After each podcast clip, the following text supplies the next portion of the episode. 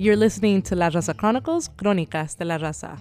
On tonight's program, we bring you Arte y Cultura como siempre. We open it up with an interview with Vanessa Quesada, who has been part of the runs for peace and dignity. She has run all the way from Alaska to Argentina, and she's done this with indigenous groups that have worked to do healing, to address injustice, and also to build solidarity. Our very own Nina Serrano will interview her. We also bring you an interview with Mario Piazza, the director of a film called Acha Acha Cucaracha, which tells a story of experimental counterculture art makers in the 70s in Argentina who, even under intense state repression, were able to make art that challenged the dictatorship. La Raza Chronicles would also like to take a moment to honor Marielle Franco. Thousands mourn her in Brazil. Marielle Franco, she was killed and she was critical of police abuses and she has suffered the consequences unfortunately she she has deepened concerns around the president michel temer's use of army to control violence we'd like to take this moment to honor her life and also to express outrage around her murder Marielle franco a rio city councilwoman and prominent defender of Afro Brazilians who was shot in her car this past Wednesday night in what many believe was a politically motivated execution. Please stay tuned and listen to our show, which brings you art and analysis from across Las Americas. Muchísimas gracias. Stay tuned.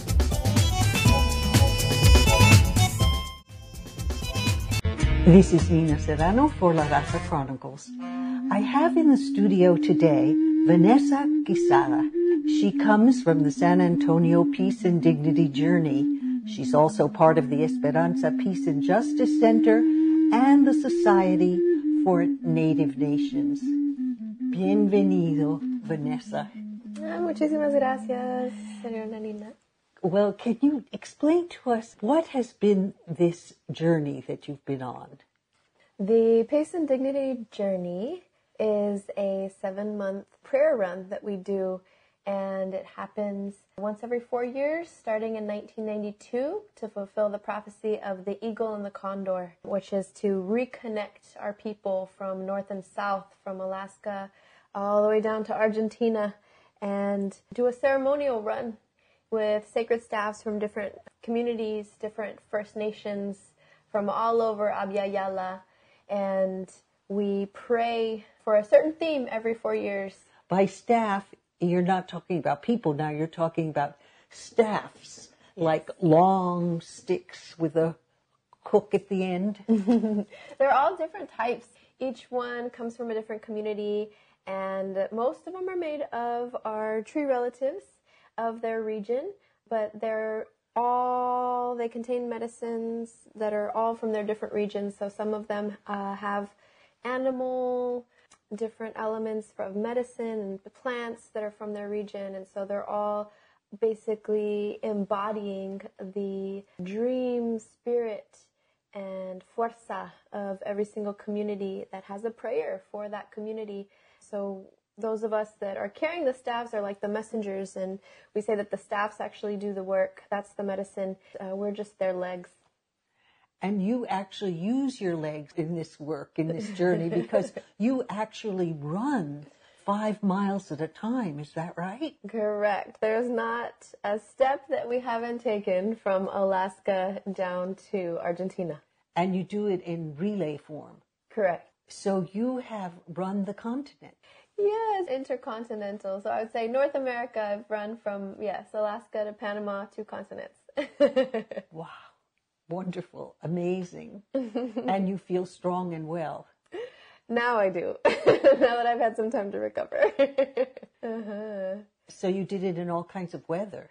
Oh yeah, in Alaska it snowed our third day, all day long. We ran in snow. Sometimes it was pouring rain, especially in Central America. There's a lot of more tropical zones where you know you're running through two and three feet of water and through puddles and flooded lands and and yeah, there's a little bit of everything. Dust storms. And the purpose of the running is prayer. It's a prayer. Every single step that we take is an offering of ourselves, and it's really to bring all of our communities together, to get to know each other through peace and dignity, recognizing that all of our tribes, all of our nations, there's so much value in our culture, and a lot of the youth doesn't necessarily see or feel as connected to that culture and kind of feels swept away in mainstream society and Western society that's kind of taking over and that pull for materialism and things like that. And so this really allows us, for me, it's been a really powerful medicine to see myself and um, each one of us and the medicine that we carry and the riqueza, that, that richness that comes uh, from our ancestors, from our people's resilience, from our culture, from our different ways that we connect to the land and, and to our people. So, is this mostly young people doing the running? How do the generations all participate? Well, they're mainly they're youngsters that are running. Um, however, we did have an elder from Jalisco, uh, El Coyote Prieto, that ran with us uh, from Jalisco all the way down to Panama. Wow. So we really do our best to include everyone and the young and older elders, uh, medicine people. We've had people in wheelchairs. We've had all kinds of people because it's not really about the running itself. It's more about the prayer. And so we really keep this open to everyone um, with that open heart that's coming from a place of respect. So, are there gatherings at various points in the run when you pass on the staff? Is that when the generations come together and the exchanges happen? Mm-hmm. Every morning, uh, once we wake up, we'll have breakfast with the community and then we gather in a circle. And at that time, when we say we're waking up the staffs, we lift the staffs, we share our songs, we usually have words and stories from the elders and the medicine people of that community. And then all day long, we're carrying those staffs and we're praying with those staffs till we get to the next community, at which time we have another circle with the new receiving community. And again, sharing songs and stories and medicine. And then we'll lay the staffs down again to rest, at which time we'll have dinner with the community, and then we're able to rest as well. I'm sure that the rest is very welcome by then. exactly. They're five miles at a time, right? Oh yeah, it depends how people feel, you know, what condition they're in. But uh, we run about five miles at a time. Mm-hmm. Wow! So you pass through different borders, different countries, and how do these official states respond to this? And have you received support from them? So one of the things about the run is the the prayer is that we're reuniting all of the nations, and so in that way, we're, we're bringing territories together that often span different nation states. And so there have been some challenges in the past, including in 2016 when we ran to Nicaragua, right there on that border between uh, Honduras and Nicaragua. We were stopped because their election was happening one week after the election in the United States. And so they were not accepting and not open to any groups of any sorts that were coming, especially those groups that also had people that were coming from the United States. Anywhere else for that matter, we weren't the only group that got turned away. And so in this way, this is the first time that we've ever had this problem in, you know, the 24 years that we've been running and we've been carrying this prayer. We've never come across this problem. And so this is something really new that's alarming, and it's something that in 92, the elders really had this vision for us to carry this prayer as a prayer and not to get involved in any kind of politics or pushing any agendas. And at this point in time, everything's starting to collapse together. And so those questions are arising again of becoming, you know, a nonprofit organization and how are we going to maneuver and clarify with language that these nation states or these borders are understanding because they're really at the end of the day political constructs, right? Yes. Yes. So as you go from country to country, territory, territory, region to region, how is woman leadership viewed and accepted? Hmm. Or challenged? it was challenged from Alaska down, to be honest. Um, The greatest challenges were definitely in Central America. There are certain places in Mexico and in Central America where women would not run by themselves, that women were catcalled, um, lured into the jungle, followed, given a hard time, and things like that. And luckily, along the way, some of those things that happened just in the timing where that runner was being picked up with a van or one of the runners just had this intuition, you know, to go check on that that runner. And so all of these things come up and there's definitely a heaviness around femicides still, you know, all the way down. A lot of people think, oh, Chiapas or Central America and Honduras, you know, one of the most violent places in the world right now. But there's also every single community that all the way from Alaska down, all through Canada, that told us stories of their missing and murdered Indigenous women and men as well.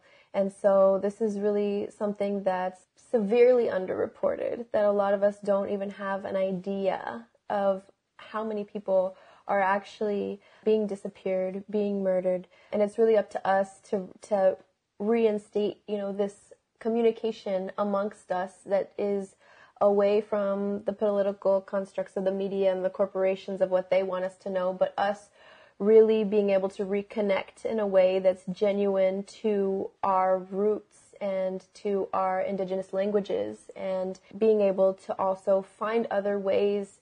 You know we talked about borders about breaking down these borders. Like that's not the world that we want to live in as youth. We want to be able to use uh, the waters between and our cultures.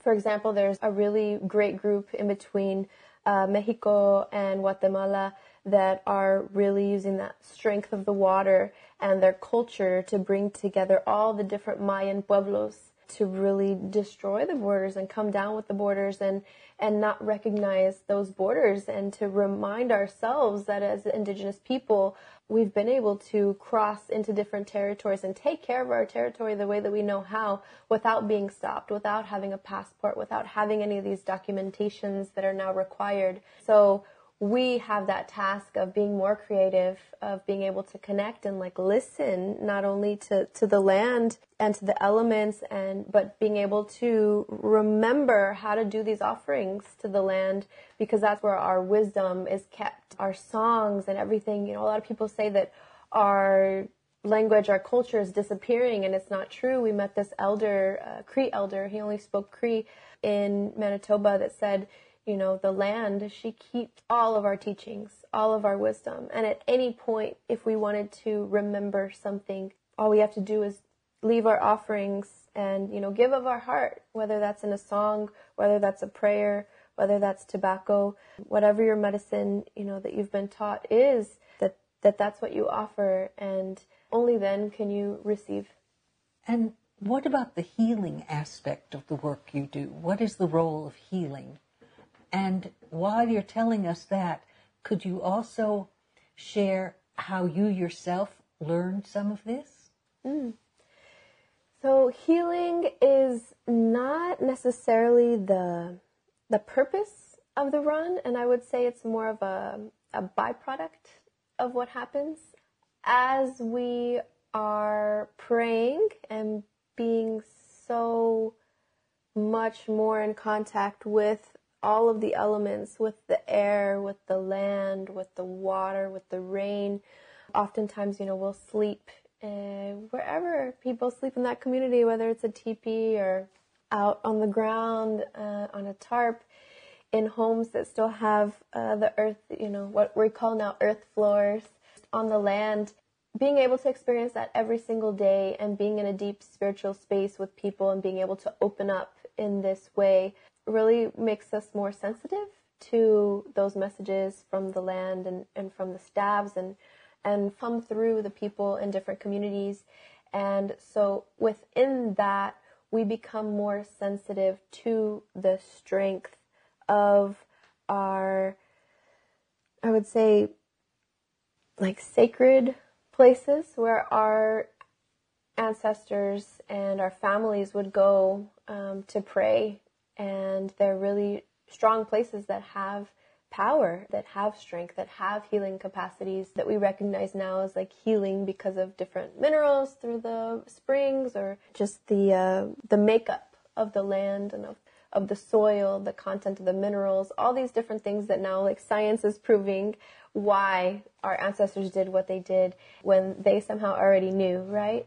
And so my healing has been able to come back to my community with a completely new set of eyes and being able to communicate with my heart, with the land, to really have that want to connect with the elders, to learn the medicines of the land, to learn about the traditional foods, to learn about why is it important to carry these traditions, to carry these medicine ways, and what that also implies for us as a responsibility to carry that because there's so much healing that can happen within our own bodies, but also for the land just by going together and doing a ritual and praying and singing. I've seen it happen in my own community where our birthplace of the waters, Yanaguana, it was going dry in 2012 and we were running for the water and one of the women had offered a few of the drops of the water from there before it had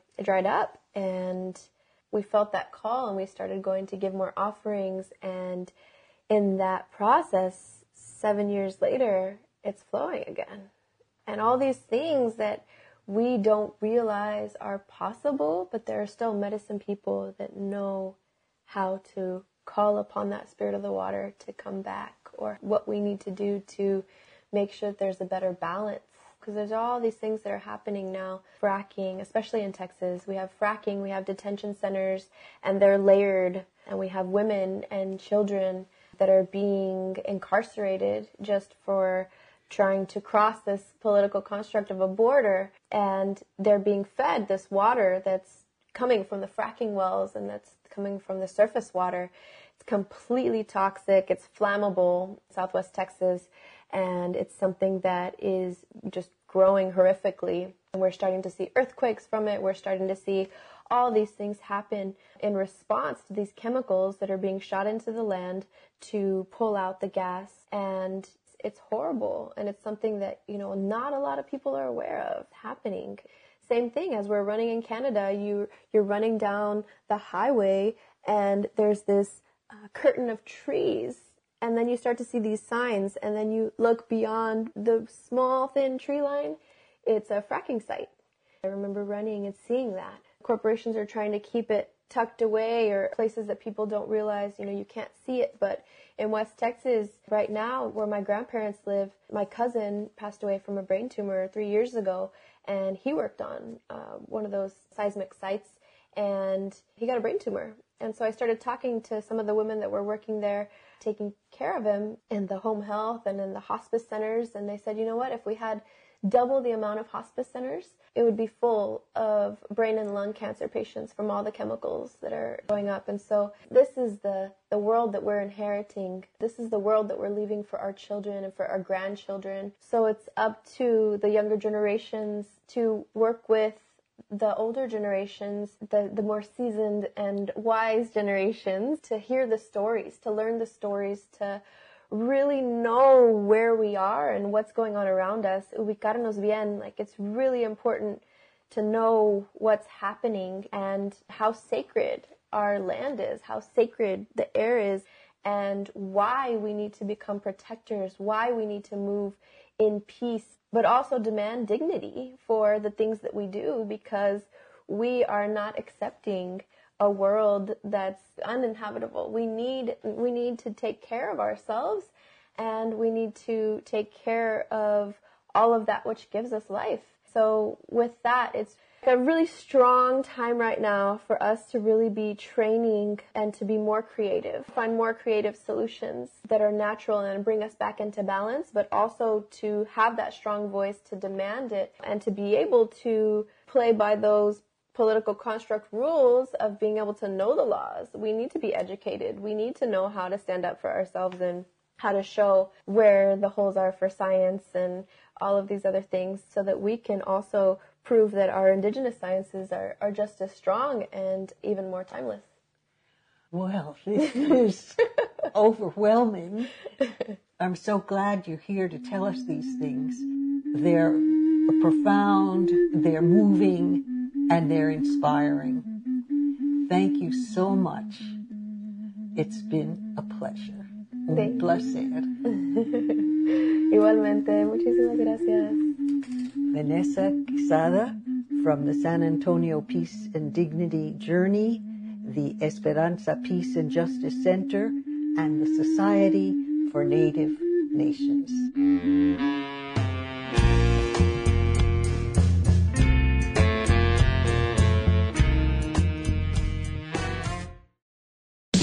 El son jarocho es la bandera de un pueblo, un pueblo en acción. Caminemos y empecemos a recorrer un sonido musical, un sonido jamás visto, un sonido que viene desde el fondo de la tierra, un sonido que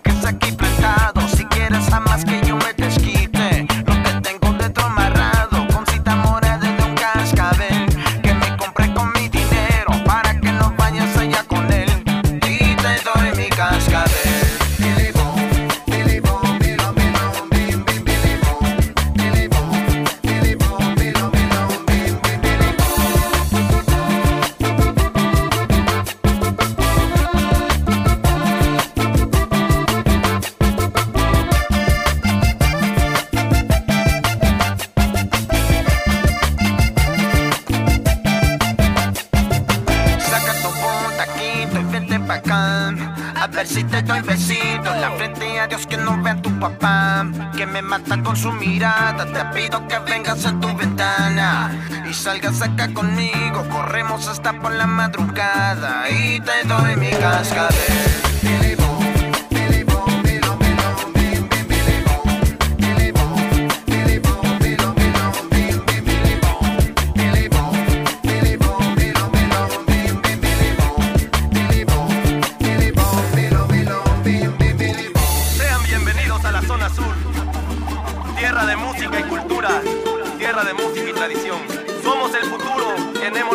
del pasado.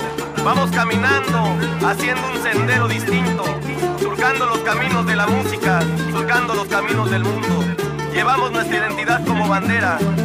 Somos, somos el sur. Me encontré una cascabel y soledad. Me encontré una cascabel andando por la llanura, andando por la llanura. Me encontré una cascabel.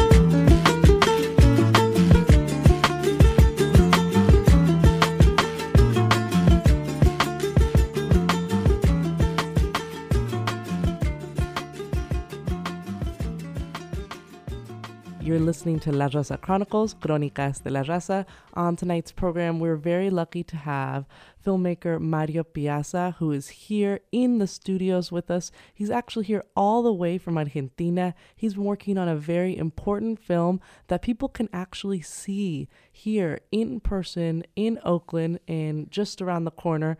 And they can also talk to Mario if they get a chance to go to this screening. So we are really lucky to hear about this film, Acha Acha Cucaracha. Muchísimas gracias, Mario, por estar aquí con nosotros. Gran gusto, gran gusto estar aquí. I'm very pleased to be here. Wonderful. So, first off, a lot of people are lacking context in terms of your film. Your film was set in during a very important time in Argentina, and it deals with issues that if people don't have a historical context of the country, they may be a little confused of the importance. Can you first start off by telling us a little bit about what was happening in Argentina during the main parts of your film, what your film focuses on? The character, the protagonists of the film are were young people during the late uh, 70s in, in the city of Rosario, Argentina. I am of the uh, very same city of Rosario, Argentina. That time was not uh, quite a, a joyous time. It was time of the dictatorship, very violent times, and very obscure, I would say, with heavy censorship over every action, every uh, culture manifestation.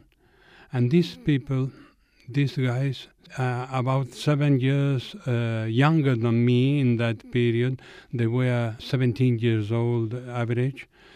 I was 24 or so, and, and, and so they called me Mister because I was older. I was just 24. These guys proposed themselves to make uh, something. They they were needing something uh, different. What they did was uh, an uh, alternative art, experimental art that started with music, experimental music, experimental theater, and, and then progressively derived into uh, performances, public interventions, and that was for which the, the group was properly known. I'm speaking to Mario Piazza. Mm. He is the director of the film Acha Acha Cucaracha, which it really focuses on a crucial time in the 70s in Argentina, in Rosario, mm-hmm. which is speaking to the really crucial role that art played and also the risks that these young people took.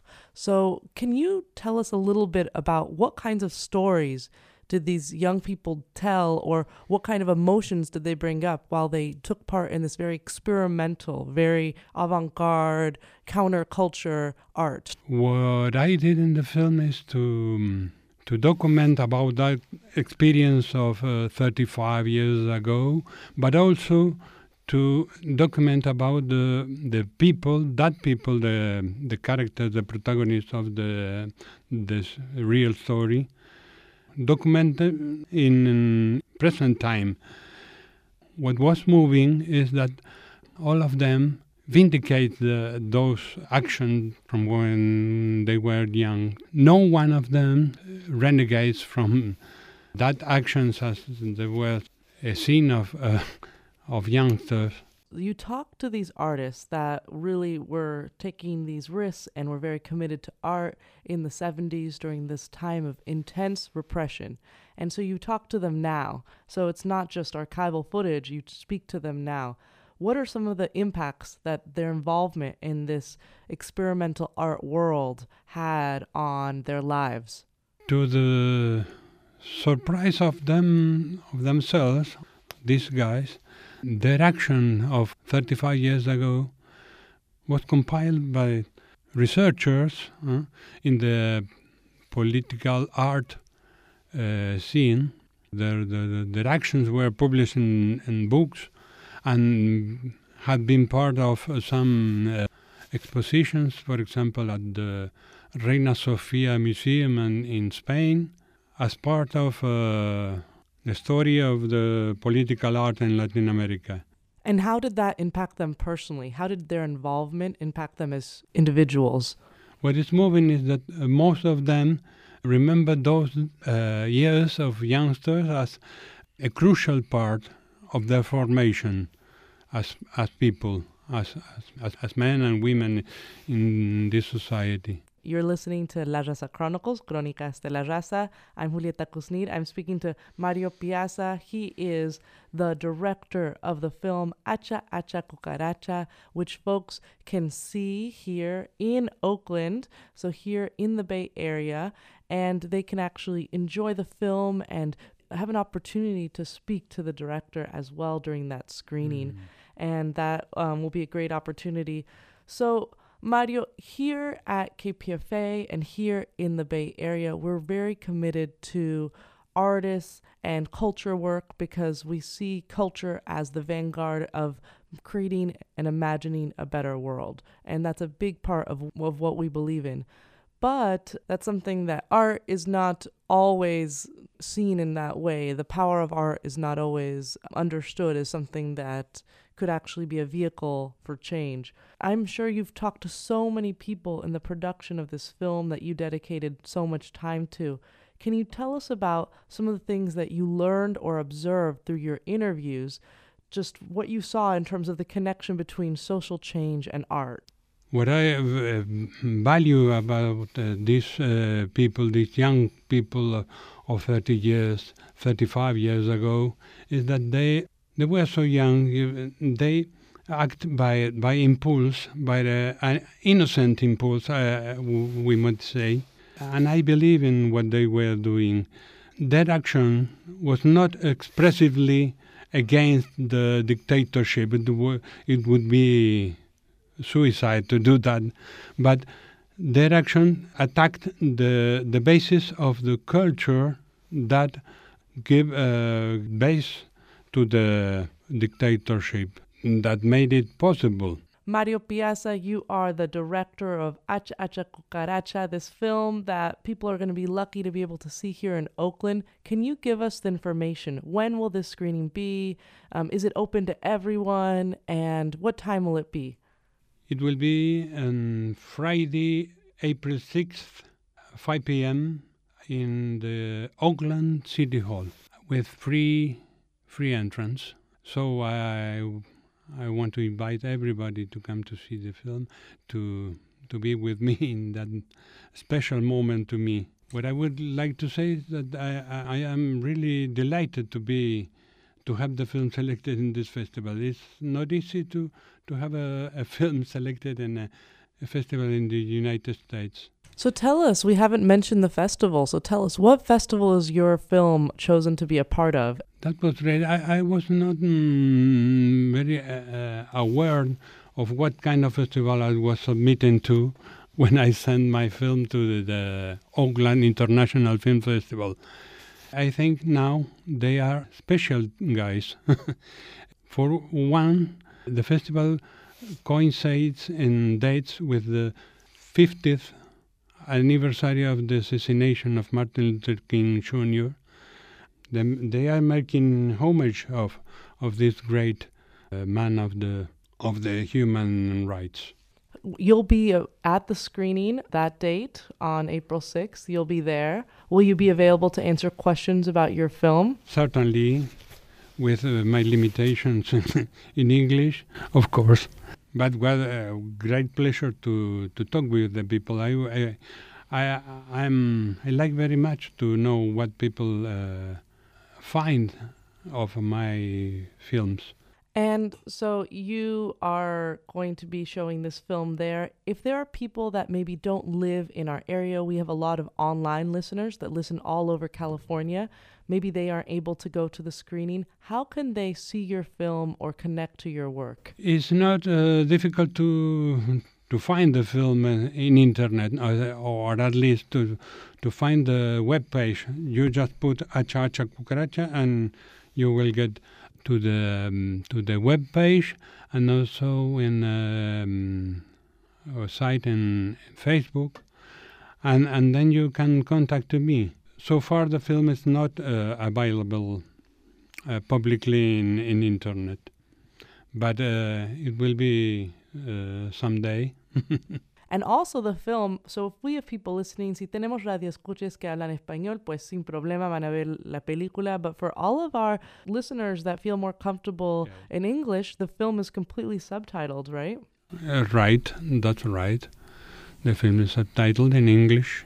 So everyone will be able to take advantage of this opportunity to not only see this film that talks about art that is used for social change in this crucial time and how young people kind of were able to tell these stories and create conversations through art that otherwise would not have been created, but they will also be able to hear about a time in history in Argentina that we don't hear much about. It's rare that you see films on the repression, political repression of in the 70s in mm-hmm. Argentina here in the Bay Area, and we have a comunidad, big comunidad of people who are here because of U.S. intervention, because of repression in their home countries in America Latina, and there are this is in many ways is a universal story because there are many Yeah. people that they in their own countries there's very similar political dynamics that's why it can be really exciting to hear about these young people who actually in these moments took the opportunity to tell stories and create art. So it's a universal story that people can really connect to and it's also an opportunity to if you have uh, young people in your life students kids it's an opportunity for them to learn about a history that is not going to be a part of their history curriculum in schools. And Mhm. it's a story that I think can also make them think about their own lives and their own impact and how change can be made. So, Mario Piazza, thank you so much for coming all this way. You came all the way from Argentina to speak with us. It's really wonderful. We really appreciate your time, and we're looking forward to hearing about your future projects as well. I will add uh, one thing. The complete title is longer. A longer one is Acha Acha Cucaracha, Cucaño Strikes Again. It means it because uh, it's not just a documentary, a nostalgic documentary about something that occurred so so many years ago, but it's also uh, a way to to make it current. The proposal of of those of young gu- guys and the and the revelry, which way they act. Thank you so much for your time. And again, tell our listeners how they can get a hold of your work. And let's say they want to send you a note. Let's say they want to talk to you about your work.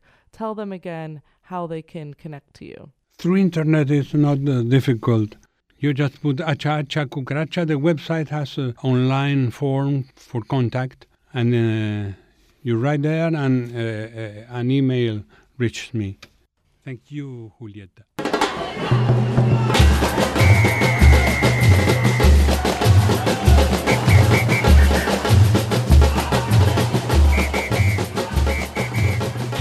Sigues en sintonía con KPFA. Yo soy Miguel Guerrero y en la línea telefónica desde la ciudad de Santiago de Chile nos acompaña el cantautor chileno Jepe.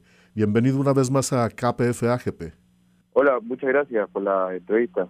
Quisiera comentar que ahora que estás de regreso con una nueva gira en los Estados Unidos, que se va a iniciar precisamente en la ciudad de San Francisco, en California, en un momento les daremos todos los detalles, pero quisiera que nos cuentes sobre esta gira, ¿qué expectativas tienes? Eh, mira, la verdad que estamos súper contentos con la posibilidad de armar una segunda gira, digamos, eh, de varias ciudades en Estados Unidos. Ya hace dos años estuvimos por allá y realmente fue muy, muy, muy, muy interesante.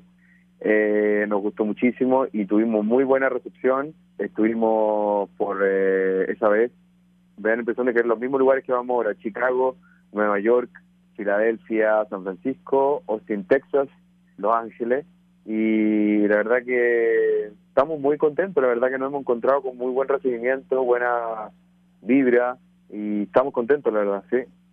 Tú que viajas por muchos lugares y te presentas en diferentes países, ¿crees que hay algo de particular con el público de Estados Unidos a diferencia de otros eh, países donde has tocado? Creo que en general todos los lugares son distintos, ¿ah? inclusive en Chile yo podría decir que el público del norte es distinto al sur, pero En realidad yo creo que son sutilezas porque la esencia se conecta directamente con la música, es decir, el efecto que mi música puede tener para con el público es bastante similar en todos lados. La única diferencia podría ser en que ciertas personas conocen las canciones más que otras, pero la verdad que la reacción ante un ritmo como por ejemplo la canción Bomba Chaya es la misma en muchos lados y, no ha sido la diferencia en Estados Unidos, donde, donde hemos tocado en lugares, un lugar relativamente pequeño, otro festival un poco más grande, pero siempre la reacción es de una música que, que es bastante llevadera, bastante bailable en muchos aspectos. Y también en las canciones más tranquilas también hay una manera de, dejarse llevar con la música que es bastante similar a muchos lados y la respuesta de Estados Unidos, del público norteamericano, siempre ha sido muy buena, la verdad, en ese sentido. Siempre se, se ha dejado llevar. Jepe, el año pasado tú publicaste tu sexto álbum de estudio, Ciencia Exacta. ¿Quiénes colaboran contigo en este nuevo disco y con quién trabajaste en la producción? Eh, la producción la hizo Cristian Heine junto a Fernando Herrera. Fernando Herrera es uno de los músicos que justamente me va a acompañar a esta gira y ha tocado conmigo hace ya bastante tiempo. Y Cristian Heine es el productor que ha producido, valga la redundancia, mis últimos cuatro discos, así que ya ha habido un largo bagaje y nos conocemos muchísimo y la verdad que fue un trabajo que disfrutamos mucho. ¿Hay algunos músicos invitados eh, en las canciones? Bueno, en realidad acá hay dos mujeres que son las eh, personas que aparecen en los featuring. Para mí muy importante y muy importante no solo para, para el disco, sino que también importante para la escena chilena el ligada al folclore. Primero que nada está la señora María Esther Zamora, quien eh, es, a mi juicio, la folclorista chilena viva más importante, digamos, que existe. Ella se relaciona mucho con el folclore urbano, ya sea el bolero, el cuplé, la tonada, la, la cueca, la cumbia, etcétera. Y ella me acompaña en la canción Solo, en la canción que se llama Solo. Y luego Juanita Parra, quien es la baterista actual del grupo Los Jaivas, que es el grupo legendario chileno de rock fusión folclore. Ella me acompaña en la batería en la canción Flor del Canelo, así que la verdad que probablemente este haya sido uno de los featuring más importantes que, o de los más importantes que he hecho hasta ahora, porque son dos mujeres que admiro muchísimo y que tienen un mundo realmente muy profundo, muy largo, un cuento muy profundo acá en Chile y, qué bonito que hayan podido generosamente, digamos, participar en el disco. Quisiera que conversemos un poco más sobre las diferentes escenas musicales y culturales en tu país, pero ¿qué te parece si mientras tanto escuchamos una de tus canciones? Por supuesto, démosle, por favor. A continuación van a escuchar Hablar de ti, que viene a ser el primer single de mi último disco, Ciencia Exacta. Aquí va.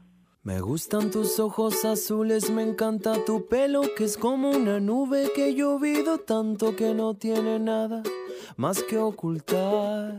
Me encanta tu boca que dice que sabe, entiende y perdona a los sabios y giles que han comido tanto que han agotado su voluntad de querer. Me gusta que uses la palabra amigo cuando quiero estar un rato contigo. No hay ningún secreto que guarde conmigo sin preguntar. Me encanta sentir así tu respiro abriéndose paso al invierno tan frío. Un mundo gigante, cambiante y jodido es bueno sentirse así. Y me encanta esa manera en ti. Me gusta tanto que puedo quedarme a hablar sobre ti para siempre. Me encanta esa manera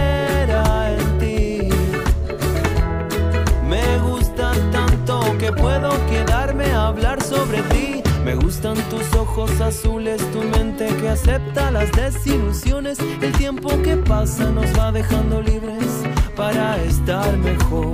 Me encanta la fuerza que tu cuerpo tiene para conseguir lo que tuvo y que quiere. Mujer consecuente ahora y siempre hasta la final.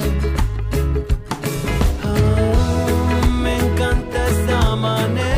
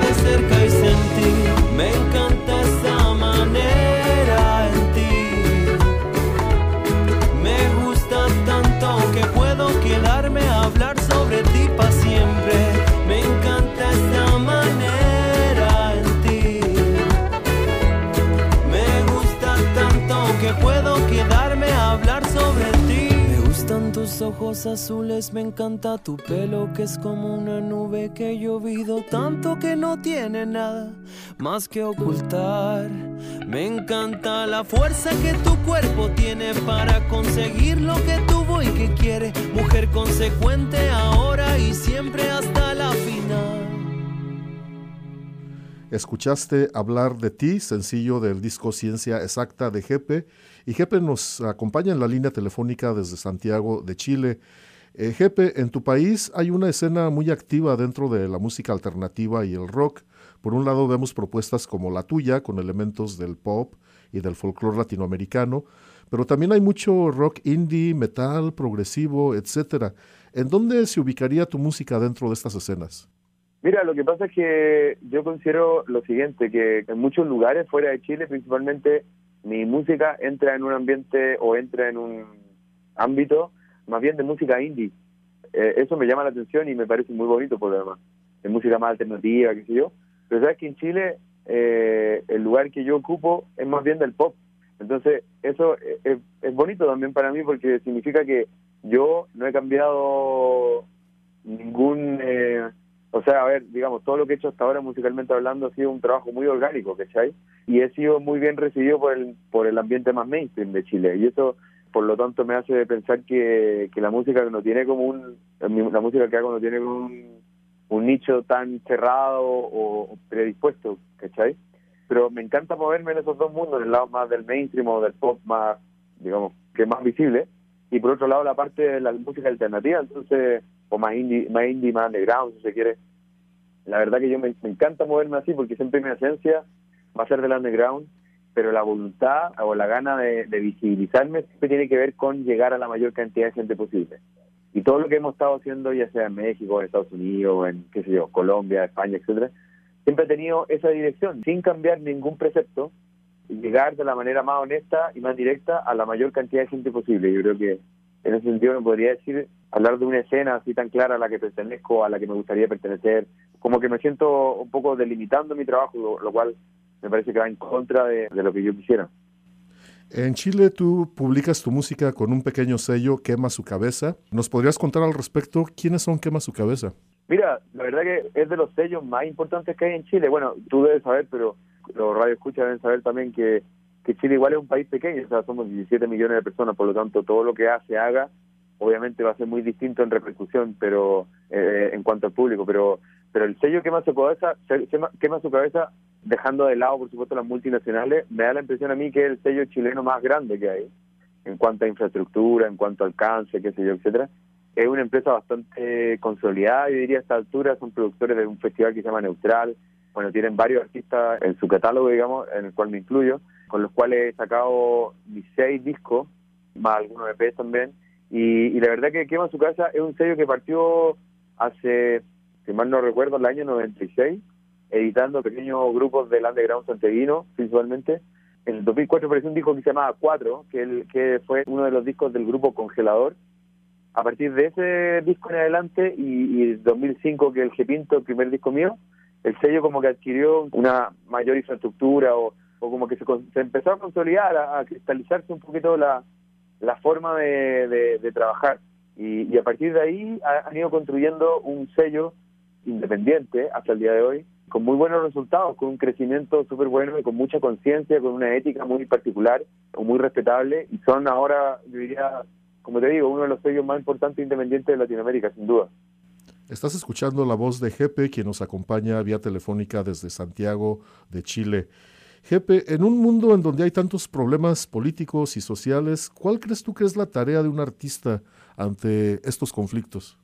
La tarea de un artista, yo diría que en todas partes del mundo, que estamos hablando acá de Latinoamérica o no sé, Estados Unidos, Europa, lo que sea, yo creo que es inevitable que todos los actores culturales sean parte del relato más global, digamos, de la realidad global. No creo en que el artista, ya sea un músico en este caso, no juegue un rol eh, dentro de la sociedad. Y por mucho que ese artista quiera desvincularse de la realidad o no quiera opinar o no quiera justamente eso ya es una manera de participar. Por lo tanto, yo considero que es inevitable, es ineludible hacerlo. Y por lo menos en Chile siempre ha habido, inclusive antes de la dictadura, digamos, de, desde el año a ver, 40, 50, principalmente a principios de los 60, bastante conciencia social en cuanto a ser conscientemente un reflejo de la realidad y de hablar de eso, digamos, de lo que sucedía en el año 60, por ejemplo, con, con el rescate del folclore más puro, más duro, más crudo, por llamarlo así, el cual en ese momento el folclore que estaba siendo más visible tenía que ver con un folclore más de salón, más paisajista. En cambio hubieron muchos artistas como Violeta Parra, Margot Loyola, entre otros, que hicieron ver que el folclore era el folclore real, estaba mucho más conectado a la masa y al, al pueblo y suena de esta determinada manera. Eso fue lo primero. Bueno, luego después Víctor Jara, La Unity y Mani hablaron un poco más, más relacionado, digamos, a lo, a lo netamente político-social, acompañando al presidente Salvador Allende, Luego, cuando fue la dictadura, todos sabemos que muchos de esos artistas también lo hicieron desaparecer, lamentablemente, pero los que quedaron siguieron luchando y aparecieron muchos otros. Entonces, en Chile ha habido una tradición larga de, de eso. Y como te digo, es muy difícil eludirlo, esa responsabilidad, porque está ahí siempre. Yo no sé si Chile o Latinoamérica, por ser la realidad que es, digamos, es que es inevitable hacerlo, pero a mí me da la impresión de que un artista siempre va a ser el fiel reflejo de la sociedad o del momento que le tocó vivir. Así que eh, en Chile ese aspecto no lo omitimos y de buena manera lo somos conscientes. Y también se refleja, pues eh, obviamente en tu material discográfico, aunque no sea de una manera muy directa, podemos encontrar todos estos elementos musicales y culturales que hablan de pues esta realidad. Claro, hay bastantes elementos, yo diría, para nada forzados. Quizás pueden estar más solapados, pero pero no por eso mismo eh, dejan de estar, ¿cachai? Y yo siempre soy consciente, siempre intento de alguna manera hablar de determinadas cosas pero siempre a partir de mi sensación más personal e íntima, por lo tanto, nunca he querido que mi música sea panfletaria, ni sea tan inmediata, ¿cachai? O sea, tan eh, tan concreto en el momento. Creo que yo que yo por lo menos mi estilo es más más que nada abogar por por la cosa más interna, digamos, por por eh, intentar estimular eh, la conciencia más íntima y, por ahí va la cosa. Jepe, si nuestros radioescuchas quisieran conocer más de tu música o conseguir la música, la mercancía, eh, ¿dónde te pueden encontrar en las redes sociales? Bueno, redes sociales, lo que quieran saber, digamos, de, al respecto de fecha, por supuesto la gira que vamos a hacer en Estados Unidos está toda instalada en, la página de Facebook que tengo, que es, bueno, Jepe. Eh, buscan Jepe y al tiro le va a aparecer la página, y ahí está la información sin duda. Y luego en Instagram y Twitter estoy como Jepe, Jepe, Jepe que se escribe G-E-P-E -E, o G-E-P-E. Y ahí también pueden estar, pueden encontrar toda la, información. Tú te presentas en San Francisco el domingo 18 de marzo en The Brick and Mortar. Eh, está ubicado en el 1710 de la calle Misión. Y después continúas con la gira en Los Ángeles, Chicago, Filadelfia y Nueva York. ¿Algo más que te gustaría agregar para nuestros radioescuchas que piensen asistir a este show? Bueno, simplemente contarles que vamos con la banda completa, por lo tanto va a ser un show extendido, intenso, fuerte. Eh, tenemos un lindo show donde por supuesto vamos a mostrar canciones de todos los discos, no solo del último, no solo del Ciencia Exacta. Y como les comentaba también hace un rato, es un show que tiene mucho para, digamos, para bailar en ciertos momentos, pero también hay mucha información eh, al respecto de, del lugar donde nosotros provenimos. O sea, nosotros venimos de la realidad chilena, de la, como decimos nosotros, de la última estación del tren que viene a ser Chile, por allá bajito en América del Sur. Y eso yo creo que es una visión bastante particular de, ver el mundo y, y, eso es lo que queremos entregar y lo van a ver ahí de una manera muy clara y muy personal también. Perfecto. ¿Qué te parece si mientras tanto nos despedimos con otra de tus canciones? Por supuesto. A continuación van a escuchar la canción llamada Bombachaya que justamente ahora que estábamos hablando al respecto de la imagen que nosotros les vamos a transmitir a ustedes, si es que nos van a ver en vivo, de nuestro Chile, de nuestro paisaje, de nuestra gente, bueno, esta canción que se llama Bomba Chaya tiene que mucho que ver con las sonoridades de la cordillera de los Andes, eh, con el charango y los bronces correspondientes, así que aquí está, disfrútenlo. Hace tiempo que busqué y nunca encontré algo que Viene Bombacha ya